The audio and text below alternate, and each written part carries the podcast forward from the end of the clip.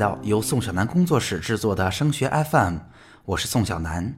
在这档节目当中，我们会专注于高考复习提分的方法、志愿填报省分的技巧，以及如何顺利通过自主招生、综合素质评价招生的申请。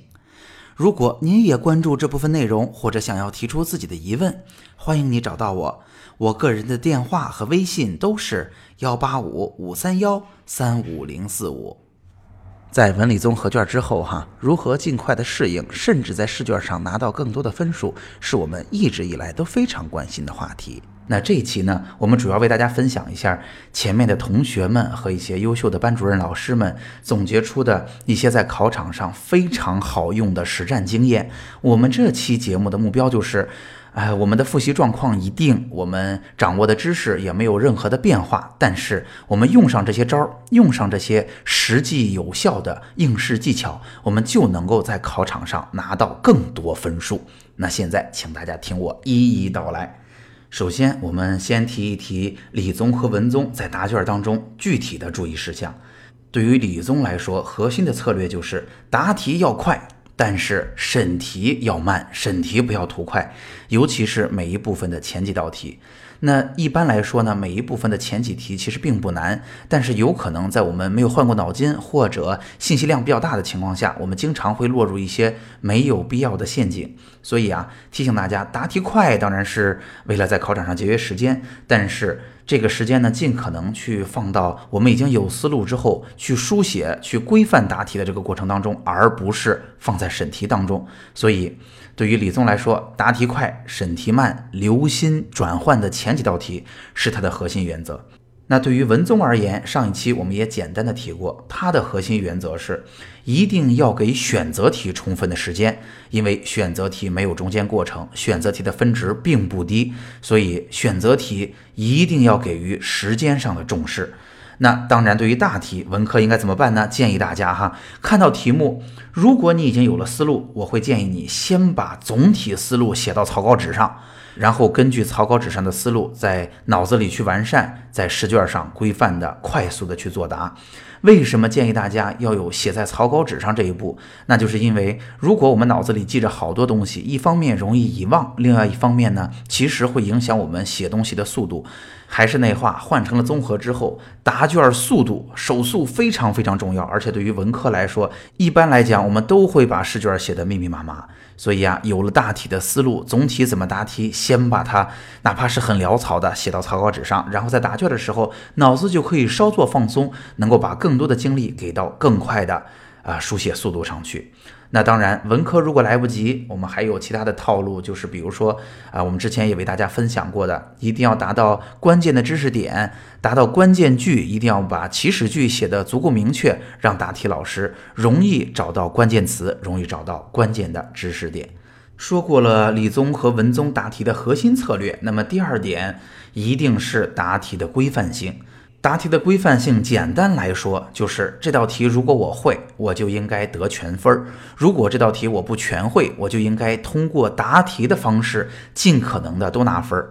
对于理综来说，可以这么说：答题的逻辑、答题的格式、计算不要出错，有效数字的位数不要出错，这都是规范答题的必要要求。嗯，之前我也给大家分享过哈，这样的训练其实并不困难。如果我们真的有这样的状况，啊，只要是一个呃还有一定经验的高三老师，花上一定的时间，一定可以解决好。但是我提醒大家，因为答题的时间变得更紧迫了，所以应试的要求、规范作答的要求会比之前显得更高，或者这一部分做得好，能拿到更多的分数。所以提醒大家一定要重视起来。对于文科的同学来讲，手速当然是你的最核心要务。那我会建议你在复习当中呢，尽可能的每一道题都会去想一下出题者的思路到底是怎样的，希望我们给他些什么样的信息。那这些信息能够总结成哪几个重要的要点？每一个重要要点里边有哪几个重要的知识点？有了这个基础，下面要训练的就只有书写的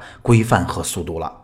好，那又说完了规范性答题，下面接着来的就是信息题的问题了。大家知道哈，文综、理综合卷之后，本来它的题目的量就变大了，而且呢，近几年也有很多省份啊，从本省出题变成了全国卷，信息题的量明显增多，而且信息阅读的量也明显加大。有些同学啊，在做这样信息题的时候，其实有的时候会觉得不得要领，而且很多情况下，现在出题者也不容易，因为很多题目过去都出过了，对吧？所以现在信息题经常给出一些啊特别新的时政信息啊，或者是特别前沿的科研的这样的题目。有的同学一看，哇，这题目出的这么新，这么高大上，哎，一想我这知识反正掌握的也不扎实，那我肯定不会，要不这题就放弃吧。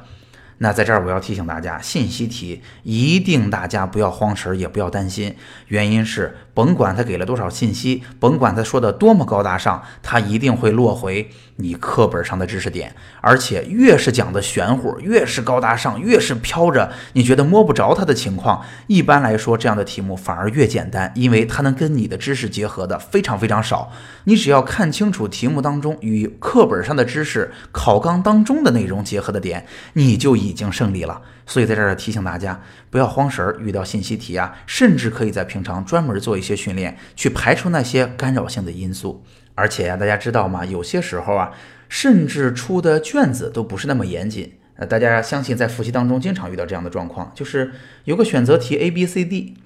有的时候呢，你不用排除法，你真的选不出来。有的时候呢，你选出了一个答案，你还真的说不出那三个答案为什么错了，这都非常正常。有的时候啊，甚至题目当中会有一点点漏洞，尤其是那些可能你很喜欢这个学科，你甚至看了一点大学的书籍或者参加过竞赛的同学，你会发现哇，这题目出的这什么一套啊，在考场上我就会发现它不严谨。但是我要提醒大家哈，真的，一旦我们做到考场上。我们的目的很明确，就是我们要在这个试卷当中拿到更多的分数，而不是去做严谨的科研讨论，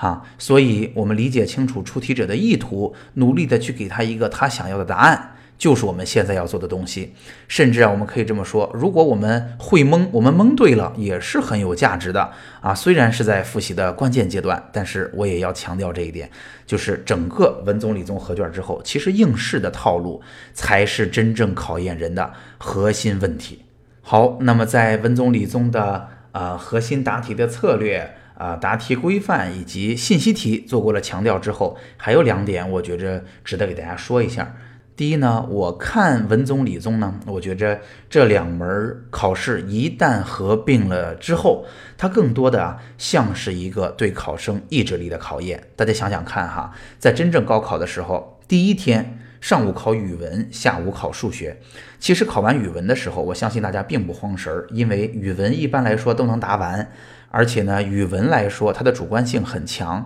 在考试之后，即便你看到了标准答案，你都不确定你是不是答对了。但是呢，第一天下午的数学可能会给很多同学一个冲击，因为最近的数学考试也都不容易哈，也都比较困难。而且呢，数学一般来说还真的就是区分啊同学们的成绩，能够给大家拉开档次的一个关键学科。然而，来到第二天早晨的理综。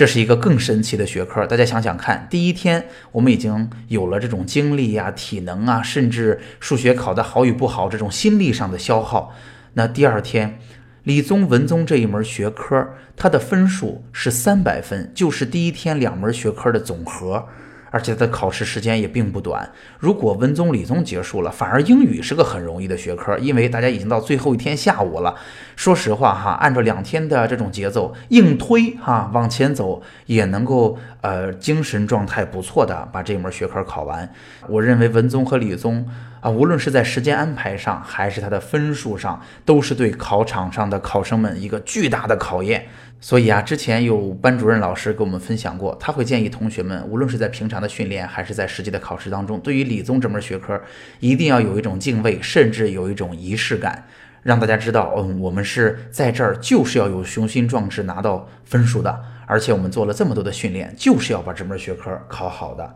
那如果我们能把这种应试的技巧很当回事儿啊，进行充分的训练，其实我们完全有机会把文综和理综考得很好。那怎么练呢？有些家长也问我，到底要达到什么样的目标，或者平常我应该怎么去做呢？给大家一些简单的建议哈。第一条，我会建议大家从现在开始，理综就合卷做，不要再分开做了，因为呀，来来回回的切换还是会给我们不小的压力。第二呢，我会建议大家要有速度和规范性的训练。规范性刚才我们提过了，那速度怎么去训练呢？建议大家呢，在每天晚上啊，尤其是晚自习，比如说我们晚自习呢有两个小时或者两个半小时，一个比较大块的时间的话，我们完全可以啊做作业，比如说数学、物理、化学的作业，我们就轮着做。啊，这段时间呢，不要停，不要停下来吃水果，不要起来上厕所，就全身心的啊，去高强度的做这样的训练。时间久了，其实我们答题的速度就上来了。而且呢，建议大家在做这样作业的时候，也想清楚啊，遇到难题我应该跳过去，可能我们之后会找回来再了解清楚啊，他应该怎么做。但是模拟的都是实战高考的场景，我们也可以看着表多久，我们就可以跳过了。那如此一来呢，我们就有机会在平常的训练当中，不但啊练习了理综合卷的各种技巧，也知道了如果遇到难题甚至失误，我们应该如何应对。好，今天的节目就到这儿，在宋小南工作室。我会把多年深入研究高考的经验化成切实有效的方法和技巧，帮助高三的考生少走弯路。我们下期见。